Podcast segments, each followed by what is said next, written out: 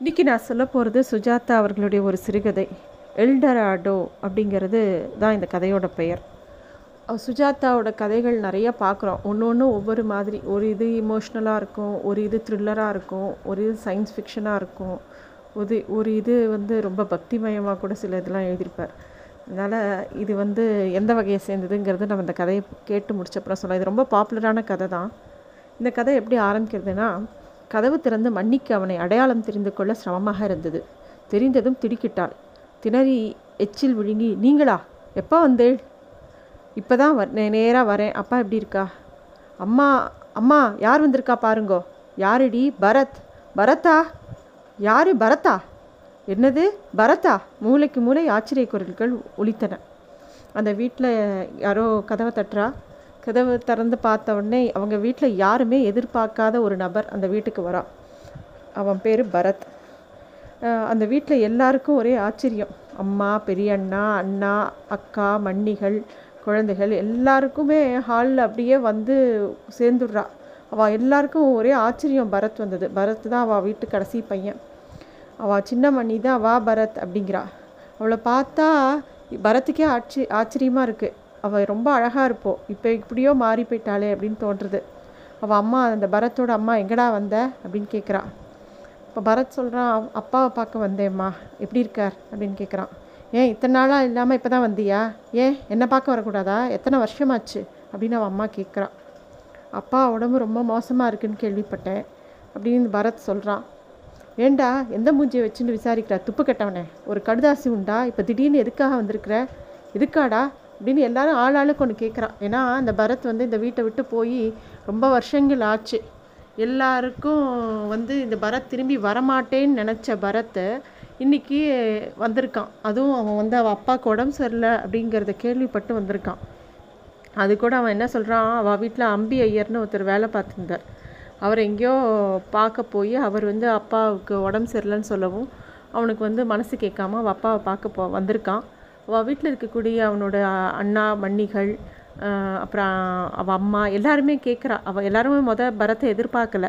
அதுக்கப்புறம் அவன் வந்ததை பார்த்த உடனே அவன் எதுக்கு வந்திருக்கான் ஏன் வந்திருக்கான்னு கொஞ்சம் விரோதம் கலந்த பார்வையாக தான் இருக்குது ஒரு அண்ணா கேட்குறான் உனக்கு என்னடா தகுதி இருக்குது அப்படிங்கும்போது எதுக்குடா வந்த? என்னடா தகுதி இருக்குது ஏன்டா இங்கே வந்த? அப்படின்னோடனே ஏன் பைய புள்ளங்கிற மகன்கிற தகுதி போகிறாத அண்ணான்னு கேட்குறான் மகனா பெருசாக சொல்ல வந்துட்டான்.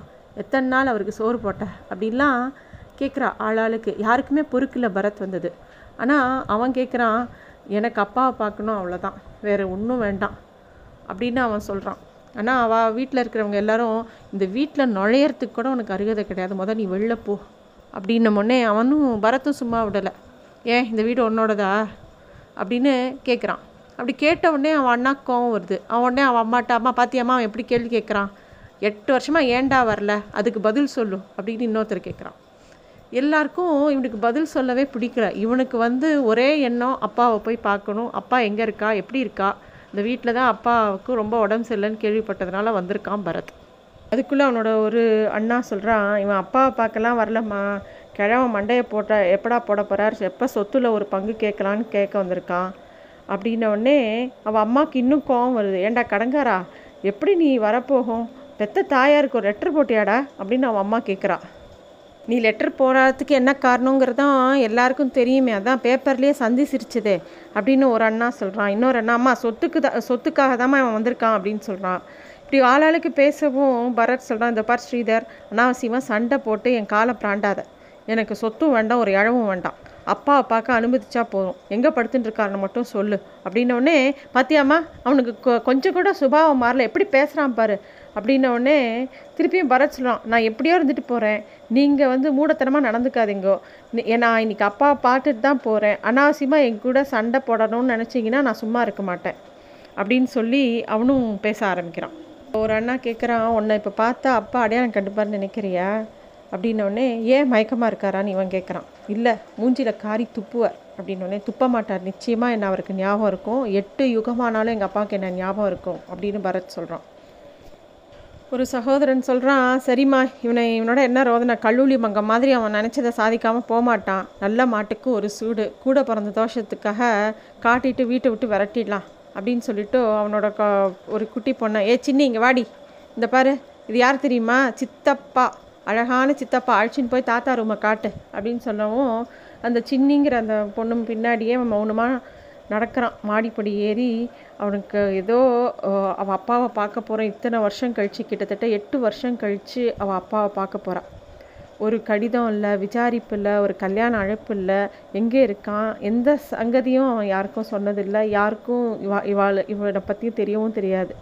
சினிமானோ ட்ராமானோ கல்கத்தானோ காசினோ பணக்காரனோ ஏதோ கடலில் கடனில் பல கடனில் மூழ்கிட்டான். பொண்டாட்டியும் ஓடி போயிட்டான் ஏதோ கிறிஸ்துவ பொண்ணோட இருக்கான் அப்படிங்கிற மாதிரியும் எல்லாரும் கேள்விப்பட்டிருப்பான் இந்த எட்டு வருஷத்துக்கு அப்புறம் எவ்வளவோ வதந்தி. எதை வேணாலும் இவா என்ன வேணால் முடிவு பண்ணிக்கலாம். அப்படிங்கிற மாதிரி ஒரு சிந்தனை பரத் மனசில் ஓடிண்டே இருக்கு அந்த மாடிப்படி ஏறும்போது. அப்போ அந்த பொண்ணு கேட்குறது சித்தப்பாவா நீ? அப்படின்னோடனே ஆமாம் அப்படின்னோடனே எந்த ஊர்? அப்படின்னோடனே ஏதோ ஊர் அப்படிங்கிறான். சித்தி வரலையா? அப்படின்னோடனே இல்லை அப்படிங்கிறான். செத்து போயிட்டாளானோடனே இல்லை அப்படின்னா என்ன வேலை பண்ணுறேன் அப்படின்னே அலையிறேன் அப்படிங்கிறான். ஜெயிலுக்கு போகிறதே போயிருந்தேன்னு சொன்னாலே அந்த சித்தப்பாவா நீங்கள் அப்படின்னோடனே கீழே இருந்து சத்தம் கேட்கறது. ஏ சின்னி பேசாமல் ரூமை காட்டிட்டு திரும்பி வா. அப்படின்னோடனே உள்ளே போங்க தாத்தா தூங்கிட்டு இருப்பார். அப்படின்னா இந்த பையன் பரத் அந்த ரூம்குள்ளே போகிறான் அந்த ரூம்லேயே ஒரு டெட்டால் வாசனை அடிக்கிறது. ஏறக்குறைய இருட்டாக இருக்குது அந்த ரூம் ஒரு ஒரு ஜீரோ வாட் பல்பு அங்கே போட்டிருக்கு. அந்த ரூமே வந்து ஒரு சுத்தமாகவே இல்லை. சுவரில் அப்படியே தேடி ஒரு லைட்டை போடுறான். பார்த்தா லைட்டை போட்டு பார்த்தா அப்படியே அதிர்ச்சியாக இருந்தது அவனுக்கு. அவள் அப்பாவை பார்க்கும்போது. இந்த அவன் அப்பா அவள் அப்பா மாதிரியே இல்லை. அவள் அப்பாவில் பாதி தான் இருக்கார். அப்படியே சுருங்கி போயிட்டார். கண்கள்லாம் அப்படியே இருட்டி அப்படியே மூடி போய் கண்ணெல்லாம் ஒட்டி போய் நரம்பு மார்பு எலும்பு ஏதோ பிராணம் இருக்கா அப்படிங்கிற அளவுக்கு யோஜனையாக இருக்குது அவரை பார்க்கும்போது. அப்பா அப்படின்னு கூப்பிட்றான். பதிலே இல்லை. கொஞ்ச நேரம் அவரையே பார்த்துட்டு அழுதுண்டே நிற்கிறான் அப்படியே அவனுக்கு வந்து பல விஷயங்கள் ஞாபகம் வருது. அப்பா அப்பான்னு கூட்டுண்டே இருக்கான். ப பக்கத்தில் உட்காந்து அவரோட கையை தொட்டு பார்க்குறான். அந்த சூடு அந்த உடம்பு சூடு அந்த கையெலும்பை எடுத்து தன்னோட கன்னத்தில் வச்சுக்கிறான். அப்படி இன்னும் அழுக ஜாஸ்தி வருது. அப்பான்னு அழறான். சட்டுன்னு அவனுக்கு என்னெல்லாமோ விஷயங்கள் ஞாபகத்துக்கு வருது. அதுக்குள்ளே அவள் அப்பாவும் ஏதோ தூக்கத்துலேருந்து விடி அப்படியே விடுதலை பெற்ற மாதிரி அப்படி டக்குன்னு முழிச்சுக்கிறார். யார்? அப்படின்னு கேட்குறார் நான் தான்ப்பா பரத் வந்திருக்கேன் அப்படின்னு சொன்னோடனே மெதுவாக தலையை நகர்த்தி அவன் பக்கம் பார்க்குறார். பரத்தா பரத்தா என் மூணாவது பையனா? அப்படின்னு கேட்குறாரு ஆமாம்ப்பா ஆமாம் அப்படின்னு. நீதானா? அப்படின்னு அவள் அப்பா கேட்குறது ஏதோ கிணத்துக்குள்ளேருந்து ஒரு குரல் கேட்குற மாதிரி இருக்குது எட்டு வருஷத்துக்கு முன்னாடி இந்த அப்பாவோட குரல் எப்படி இருக்கும்? இப்போ எப்படி இருக்குது அப்படின்னு நினைக்கும் போதே பரத்துக்கு இன்னும் துக்கமாக இருக்குது நான் தான்ப்பா அப்படிங்கிறான். சௌக்கியமாக இருக்கியா? அப்படின்னு அவள் அப்பா கேட்குறான் இருக்கேன்ப்பா ரொம்ப நாளாக காணுமே. வந்துட்டேன்ப்பா. தெரியும் நீ வருவேன்னு தெரியும். சாட்டியா இல்லைப்பா அப்படின்னா சாட்டுரும் ராட்சசிகள்லாம் அப்புறம் இல்லைன்னுவா மூணு ராட்சசி நாலு ராட்சசி அப்படிங்கிறா அப்பா. இவன் கேட்குறான் அப்பா உனக்கு என்னப்பா ஆச்சு? உடம்புக்கு என்னப்பா ஆச்சு? அப்படின்னு கேட்கும்போது அவள் அப்பா சொல்கிறா ஒரே அலுப்பு ஒரே கலப்பாக இருக்குது அப்படின்னு சொல்லிட்டு திருப்பியும் நிஜமாவே பரத்தா? அப்படின்னு சொல்லி இவன் கையை பிடிச்சிக்கிறார். பரத் உனக்கு தான் உனக்கு தான் நான் எதுவுமே சரியாக செய்யலை அப்படின்னு சொல்லி அவள் அப்பா கண்கள் கலங்கிறது. இப்போ பரத் வந்து அதெல்லாம் இல்லைப்பா அப்படின்னு அவன் அப்பா கேட்குறா என்னை பாரு நான் சீக்கிரம் செத்து போயிடுவேனா? சீக்கிரம் போயிட்டா கூட தேவலாம் அப்படின்னு அவள் அப்பா ரொம்ப வருத்தப்படுறா.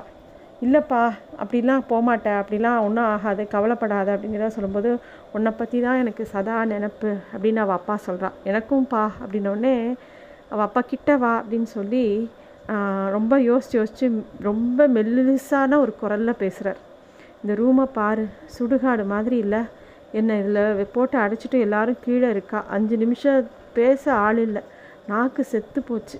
ஆரஞ்சு பழம் வாங்கி கொடுன்னு ஒரு வாரமாக சொல்லின்னு இருக்கேன். இங்கே வேறு யாருமே இல்லையா? இல்லைப்பா. பழம் எல்லாம் கீழே வச்சுட்டு இருக்கா. உங்கள் அம்மா மூத்தராட்டசி என்னை வந்து பார்த்து மூணு நாளாச்சு. எல்லாரும் காத்துன்னு பரத்து அப்படின்னு அவள் அப்பா பாட்டுக்கு சொல்லிட்டு போயிட்டே இருக்கார். இவ வந்து பரத் வந்து அதெல்லாம் இல்லைப்பா எல்லாம் சரியாயிடும். அப்படின்னோடனே ஆரஞ்சு பழம் வாங்கி தரையா அப்படின்னு அவள் அப்பா கேட்குறான் தரேன்ப்பா அப்படிங்கிறான் இந்த பார் மருந்து இதில் விஷம் கலந்துருக்கா? அதனால் நான் குடிக்கவே மாட்டேன் இதெல்லாம் அப்படிங்கிற. அப்படிலாம் செய்ய மாட்டாப்பா அப்படின்னோடனே இல்லைடா எல்லாரும் காத்துட்டுருக்கா நீ எந்த ஊரில் இருக்க? அப்படின்னோடனே இந்த ஊர் ஏதோ ஊர் பாஸ் தரமாக எதுவும் இல்லை. வீட்டில் இருக்கியானா இல்லை ரூமில். அப்படின்னோடனே எனக்கு அந்த ரூமில் இடம் கிடைக்குமாடா? என்னை அழிச்சின்னு போகிறியா என்னை கூட்டின்னு போயிடுறியா? அப்படின்னு அவள் அப்பா கேட்குறா சரிப்பா அப்படின்னா இப்போவே போகலாமா அப்படின்னு அவன் அப்பா கேட்கவும் இல்லைப்பா நாளைக்கு காத்தால் கூட்டின்னு போகிறேன் அப்படின்னோடனே தூங்கிட்டு நாளைக்கு காத்தால போகலாம்ப்பா அப்படின்னோடனே என்னை இந்த சுடுகாட்டிலேருந்து எப்படியாவது அழிச்சின்னு போயிடுறியா? அப்படின்னு அவள் அப்பா திருப்பியும் அதையே சொல்லின்னு இருக்கார். அவர் முகத்தில் பரத் வந்து கண்டிப்பாக கூட்டின்னு போகிறேன் அப்படின்னு அப்புறம் தான் கொஞ்சம் ஒரு மாதிரி சாந்தமாகவே ஆறுது அவரோட முகம். அவன் அவர் வந்து முன்னாடி சாஞ்சு அவன் திருப்பி அவன் அப்பா கிட்ட அப்பா அப்பா நீயும் நானும் கிரிக்கெட் விளையாடுவோமே அது ஞாபகம் இருக்கா? அப்படின்னு ஒரு வார்த்தை கேட்குறான் ரெண்டு பேரும் ஒரே டீமில் மேட்ச் ஆடி இருக்கோம். நீ பத்தொம்போது அடிச்சுட்டு ரன் அவுட் ஆகிட்ட எனக்கு ஏற்ற மாதிரி உன்னால் ஓட முடியல. சாரிப்பா அது ராங் கால் அது ஏன் தப்பு? அப்படின்னு பரத் தான் சின்ன வயசில் விளையாடின விஷயத்தெல்லாம் பே பேசிகிட்டே இருக்கான். அவள் அப்பாவும் சொல்லு இன்னும் சொல்லு அப்படிங்கிறா. அவன் சொல்கிறான் சின்ன வயசில் ஐயன் வாய்க்காலில் நீச்சல் கற்றுக் கொடுத்தியே. துபுக்கடின்னு தள்ளி விட்டுட்டு மூச்சு திணற வைப்பியே. அப்புறம் கொய்யாக்காய் அடித்து சாப்பிடுவோமே. அம்மாவுக்கு தெரியாமல் உனக்கு பாக்லி சிகரெட்டு வாங்கிட்டு வருவேனே.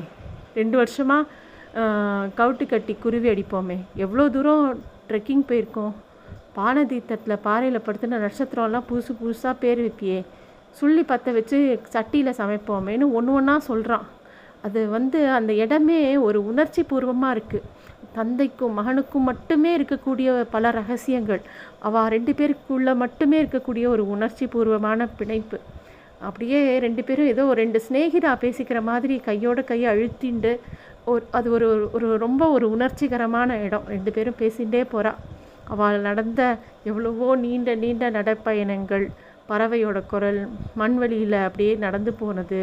தியாகராஜர் துரத்தல் ஓட்டம் பிடிப்பு ரகசிய பரிவர்த்தனை எல்லா விஷயத்தையும் அப்படியே பேசிகிட்டே போகிறான் அவள் அப்பா வந்து அப்படியே பேசிகிட்டே இருக்கும் பரத் அப்படின்னு அவன் கையை பிடிச்சிட்டு நீயும் நானும் ஒன்றுடா அப்படின்னு சொல்கிறான் அப்பா எல்டாராடாவை பற்றி சொல்லுவியே ஞாபகம் இருக்கா? அதை தேடிட்டு தான் நான் போனேன்ப்பா. கற்பனை தங்கம்னு தெரியாமல் தூரத்திலே பளிச்சுன்னு காட்டின்றதை நோக்கி ஓடினேன்ப்பா அப்படின்னு அவன் சொல்கிறான் அவள் அப்பாவும் நானும் அதை ஏதாண்டா தேடினேன் அப்படிங்கிறா.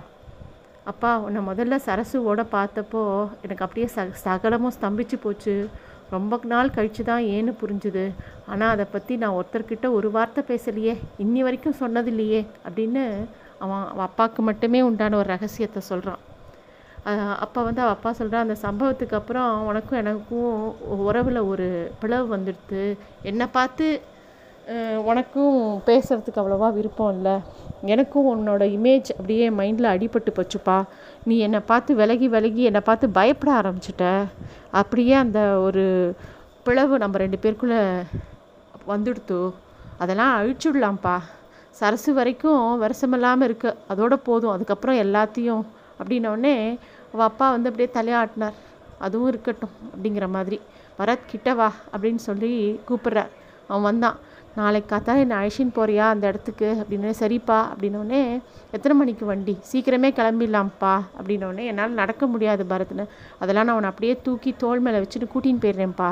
நீ நீ என்னை தூக்கின்னு போவியே சின்ன வயசில். அது மாதிரி நான் உன்னை தூக்கின்னு போயிடுறேன்ப்பா அப்படின்னோடனே எனக்கு எல்லாம் தேவையாயிடுமா ஆகிடுமா பரத் அப்படின்னு கேட்குறான் அவள் அப்பா நிச்சயம் ஆகிடும்ப்பா தேவையான அப்புறம் கண்ணாடி மா மாற்றி கொடு என்ன? அப்படின்னு அவள் அப்பாவும் கேட்குறான் ஏதோ அவள் அப்பா ஒரு சின்ன குழந்தையாக மாறி ஒரு இவன் எப்படிலாம் சின்ன குழந்தையா இருக்கும்போது அவள் அப்பாட்ட கேட்டானோ அதெல்லாம் அதே மாதிரி டோனில் அவள் அப்பா இந்த வயசான காலத்தில் இவன்கிட்ட ஒரு குழந்த மாதிரி மாறி ஒன்று ஒன்றா கேட்டுருக்க ஒரு சின்ன டிரான்சிஸ்டர் வாங்கி கொடு ஹெவ் ஹெமிங்வேயோட கிளிமாஞ்சாரோ படித்து காட்டு அந்த மார்க்கஸ் ஆர்லியஸ் திருவாசகம் அப்புறம் பவிஷ்ய புராணம் தாஸ்தாவஸ்கி இதெல்லாம் படிக்கணும் அப்படின்னு அவள் அப்பா சொல்கிறார் எல்லாம் பண்ணலாம்ப்பான்னு அவன் திருப்பியும் சொல்கிறான் இந்த பாரு அந்த தடி ரெண்டு வேஷ்டி ரெண்டு பனியன் அதான் என்னோடது. செருப்பு கூட கிடையாது.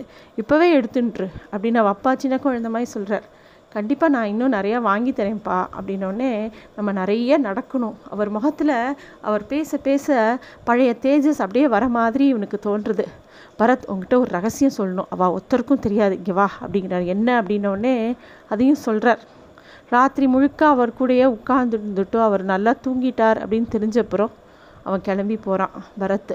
மூணு மணிக்கு சுமாருக்கு அவள் அப்பா இறந்து போகிறான் அதுவும் பரத்துக்கு தெரியறது. தூக்கம் போல தான் படுத்திருந்தார். பரத் ஓரத்தில் கொஞ்ச நேரம் ஒதி ஒதுங்கி நிற்கிறான் எல்லாரும் ஒவ்வொருத்தராக வந்து அழறா. அதுக்கப்புறம் அவ அவா அவ வேலையை ஆரம்பிக்கிறா. அதுக்குள்ளே ஒரு அண்ணா சொல்கிறான் வந்தான் முடிச்சிட்டான். அவனை பார்த்த அதிர்ச்சிலேயே உயிர் போயிடுத்து.